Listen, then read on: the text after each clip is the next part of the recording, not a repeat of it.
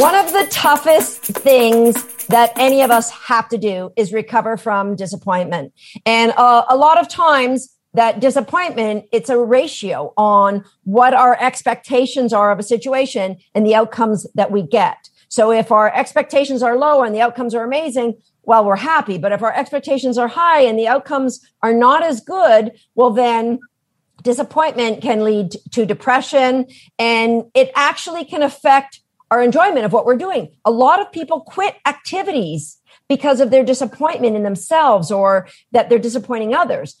That is the focus of today's podcast. And I'm super excited because I'm like, who would be better to talk about disappointment than somebody who's won seven Olympic gold medals? And you're going to say, well, it sounds like this person's won a lot, but he's also had to overcome a lot of disappointment. So I'm so thrilled to introduce you all to my very good friend, the one and only Greg Louganis. So welcome, Greg.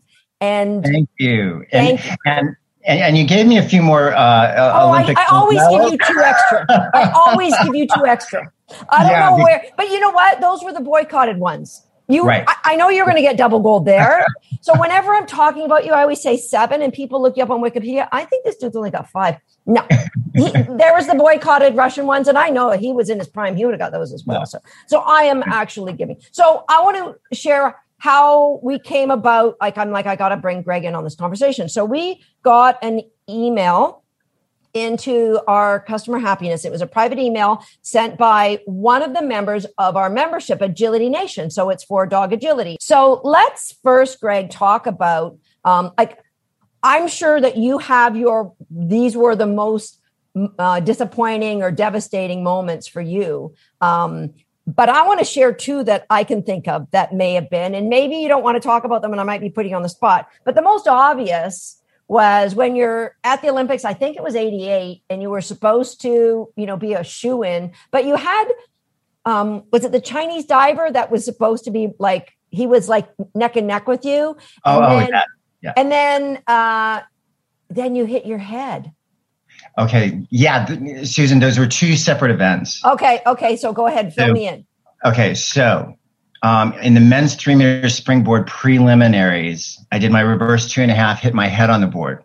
Mm. And then, um, you know, eh, when you do something like that, I'm supposed to be a pretty good diver, you know, and pretty good divers don't do stuff like that, you know? So my first sense was, you know, I came off the board. I knew I was going to be close. So I was afraid of hitting my hands. And then I thought I was past the board and I heard this big hollow thud and I go crashing in the water and I'm like going, what was that?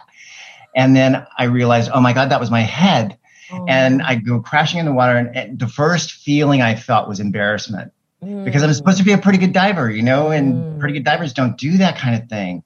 And then I got I I got angry with myself. Mm.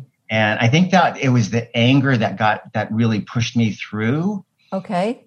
So it was, uh, you know, I had my head sewn up and then, uh, and, and then my coach came to me, Ron O'Brien. He said, you know, look, you know, you can walk away. You don't have to get back up on the board. I'll support you, uh, you know, a hundred percent. And I turned to him and I said, you know, we've worked too long and hard to get here and I don't want to give up without a fight. So then I said, okay, let's. And where, where did that put you? That like zeros, right? So where well, did that put you? Like now you're trying to get a spot to get into the next round, correct? Right. Yeah. So I thought because I did get some zeros, but I got some halves and ones. I did complete the dive. Mm-hmm. Um, so, uh, yeah, so I thought I was totally out of the running and, um, I, I had stacked up a, a big enough lead that I dropped, you know, I just dropped, I was still, I still had two more dives. So I had to do those dives, complete those dives to, you know, to stay in that, that top to make the finals. Um, but you know, I, you know, I, I had to do those dives. And so, so, so what are you feeling? Like, you know, you have to do the dives, you're angry at yourself. And so what do you, what, like, how do you recover from that, Greg, and get back up on the next, for your next dive?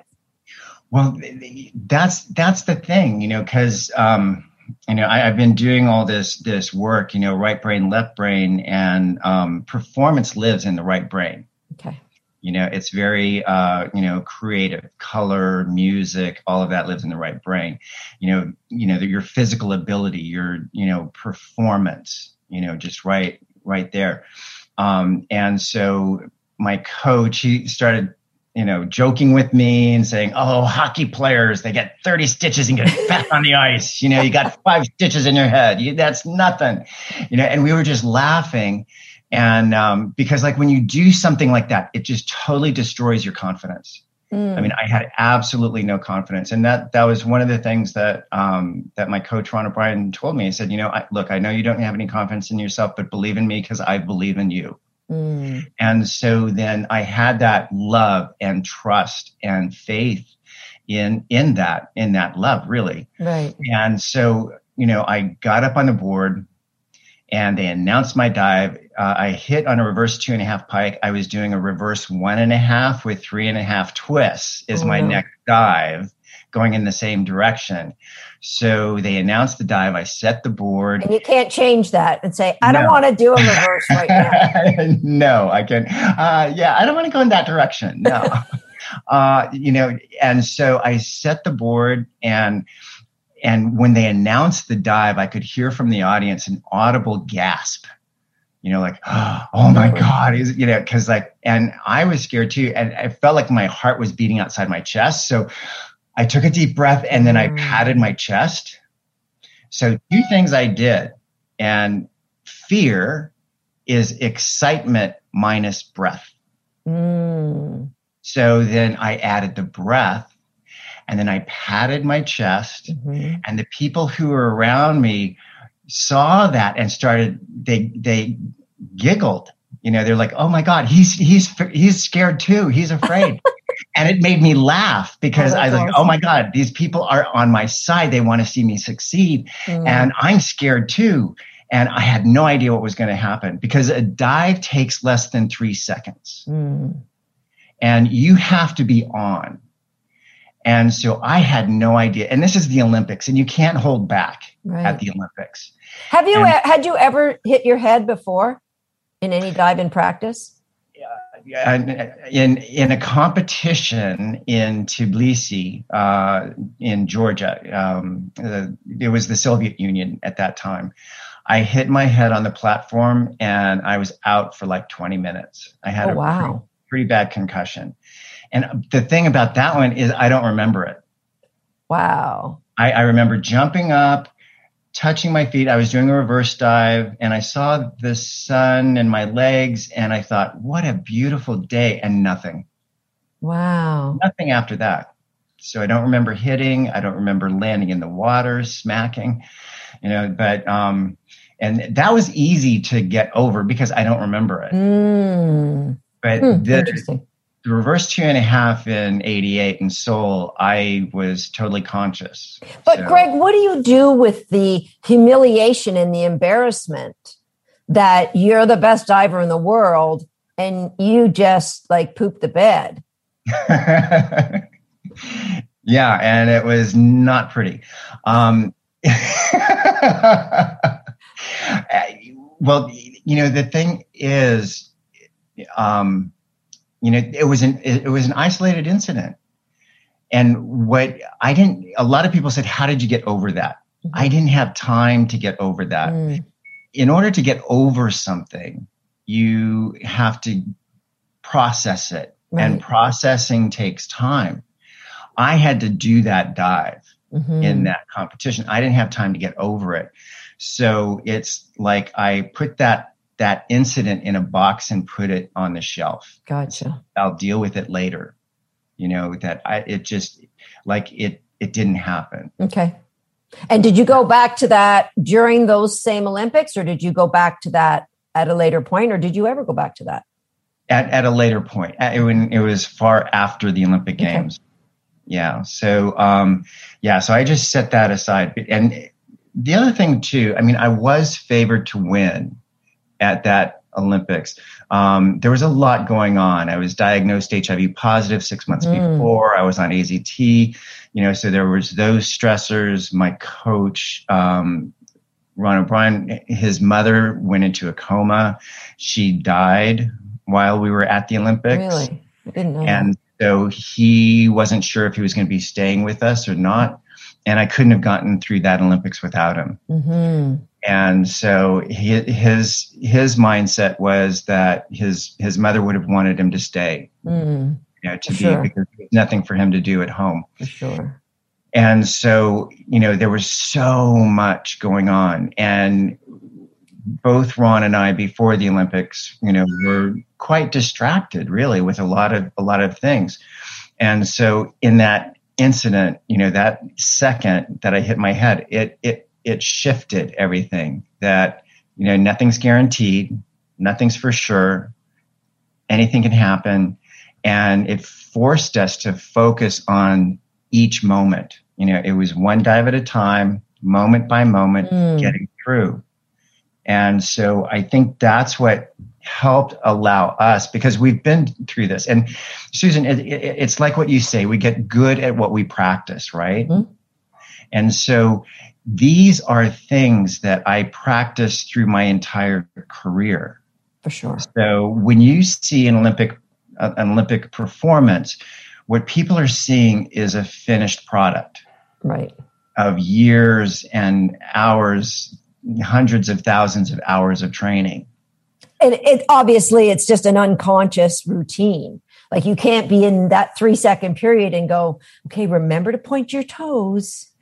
Right. And because because if you start thinking that way, if you're you, if you start thinking left brain, yeah, analytical, it's done because it's it's too late. Yeah. You know, you sure. can't make the synapses that quickly, you know, from your left brain to your right brain, right brain, left brain. I just want to recap the things that we talked about. So um, I, I wrote some things down. And um, one is Um, at, at that moment when you're disappointed, when the, whatever happens, acknowledging what you feel and, and, yeah. and, you know, where are you feeling in your body? And then, you know, giving it permission to be there, because we're humans and we feel, and anger or disappointment. And a big one is disappointing to the others, our coaches, our family, our, you know, my, my, my spouse at home, who we've invested some of our money in me going to this event. And now look at, I've not done so well. Um, so there's all that. So, so acknowledging that, and then, and then looking at, um, at the things that are outside of your control that you've attached, allowed to come into, into effect, and what meaning that we're giving that, that we, that really, um, putting things in a lotus and sending them off. Yeah. And then, and then looking for what was the lesson in there. And it might not be obvious right away. I mean, by her writing that letter, we've had this conversation, and it's just opened up possibilities to so many more people. Think about, um, I want to just see, make sure. Yeah, I think that's it is, is, um, and if there's anything you wanted to add there, Greg, on, yeah, um, on, the, the- Susan, the one thing that I the, the one thing that I wanted to add is that, you know, oftentimes, because this has been something that I've struggled with too, you know, I'm I'm fearful of certain emotions, anger, mm. hate, rage. I, I'm fearful, so I'll squelch them down. Mm. It's okay to feel those. And and also don't be afraid to cry. Mm. Don't be afraid to cry. Don't be afraid to laugh. You know, that it's okay, you know, to acknowledge those feelings, those sensations, those emotions. They, they are what they are. Mm-hmm. And you have to feel them to get beyond them. And have, you know, visualize somebody saying, you can quit. Yeah. You, you can quit. Yeah. But then that, you know, where does that leave you? But you have that power. So right. it, but you know, I think a lot of times, like you talked about social media and people growing up in this, um, in this world today, that they're afraid to put themselves out there because of the implications of them not being successful. We're, we're all not successful a lot of the times. And and be okay with that. And, and because otherwise you're going to walk away from so many things that could be amazing um, parts of your life. Yeah. And, and, and the thing is that, you know, it was, I didn't read my press. Mm, no. You know, had Sorry. I read my press at my first Olympics, which I was a silver medal, not gold, right. but um, Montreal. Uh, in Montreal, it, had I read the the press and I've been obsessed with that, I never would have stepped foot on that platform mm. because I was, uh, you know, it was the two young guys, you know, going after the the uh, Klaus Dibiasi, right. you know, from Italy, you know, the old man. And, um, and so I didn't read that. My filter at that time, you know, through my diving career was my mom.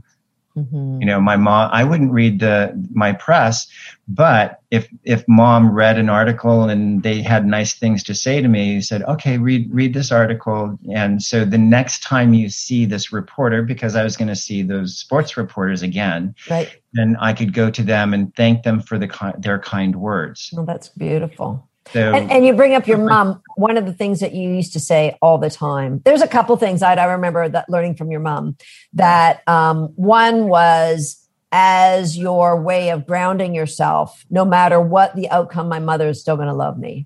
Yep. No that, matter what happens, my mother's still going to love me. And that was a way that you put yourself into your right brain so right. that you could perform at your best.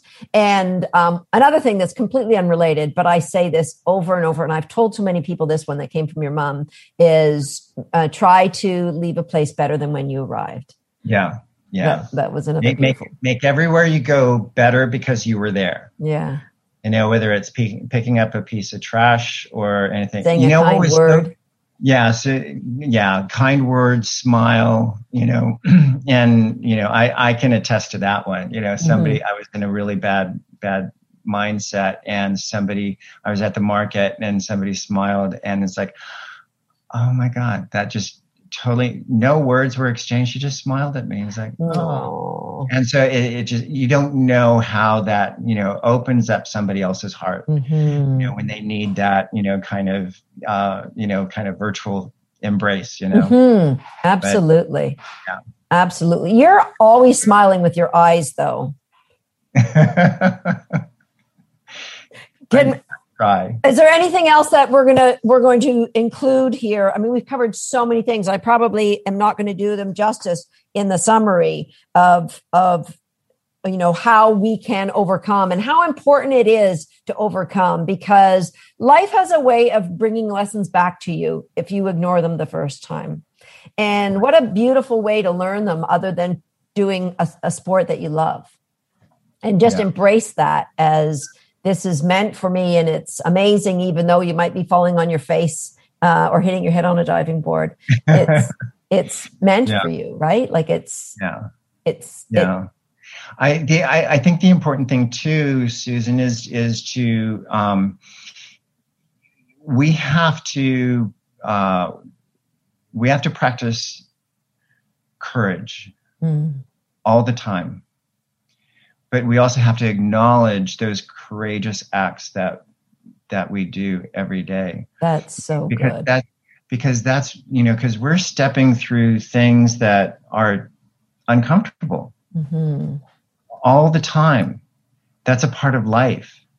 And, and to step through that, but acknowledging it and giving ourselves that little pat on the back, like, yeah, I was I was really brave today. Mm. And that's so important. Regardless if you are competing in a sport, you're running a business and you get like something disastrous happens and you're near financial ruin, and that, you know what, acknowledge where you were courageous and move on. And so important if you're a parent and you're, you have a child who's completely devastated because of an outcome in sport or at school, and that to, to not discount their feelings and say, let's, let's go get an ice cream, to do what your yeah. mom did and say, you know, let's a- acknowledge it. And then when there are great things that they do well, like I think acknowledging effort is far more important than acknowledging talent or success, right. Acknowledging effort, because continuous effort will bring success. But if you, if you're proud, if you say, I'm so proud of you because you got this medal or you achieved this status, you need to be proud because of the effort. Because when they don't achieve that status, did I lose the pride that you have in me? Right. Yeah. And, and, and cause Carol Dweck does a wonderful job in explaining that. It's like, you know, oh, you're brilliant. You're awesome. You know, uh, you know, but to acknowledge exactly what you're saying, acknowledge the effort that it took to get there, mm-hmm. because otherwise it, it becomes, that's where we're building pressure.